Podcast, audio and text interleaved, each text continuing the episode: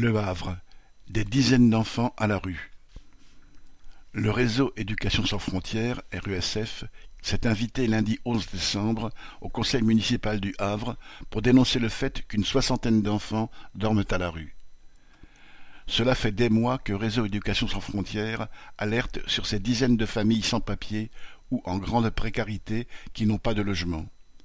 Mais quels que soient les interlocuteurs, préfecture, mairie, gouvernement, tous se renvoient la balle et refusent de fournir un abri à ces familles. La responsabilité est à tous les étages, puisque le gouvernement vient de refuser, en utilisant le quarante-neuf trois, de créer dix mille places d'hébergement d'urgence.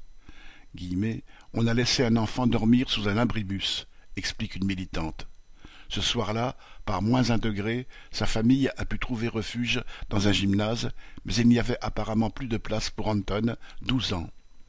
Au conseil municipal, devant Édouard Philippe et ses sbires, les militantes de Réseau Éducation sans frontières ont estimé qu'il s'agit d'un choix politique assumé puisque l'agglomération gère un parc de trente-sept mille logements sociaux et qu'il existe des logements libres.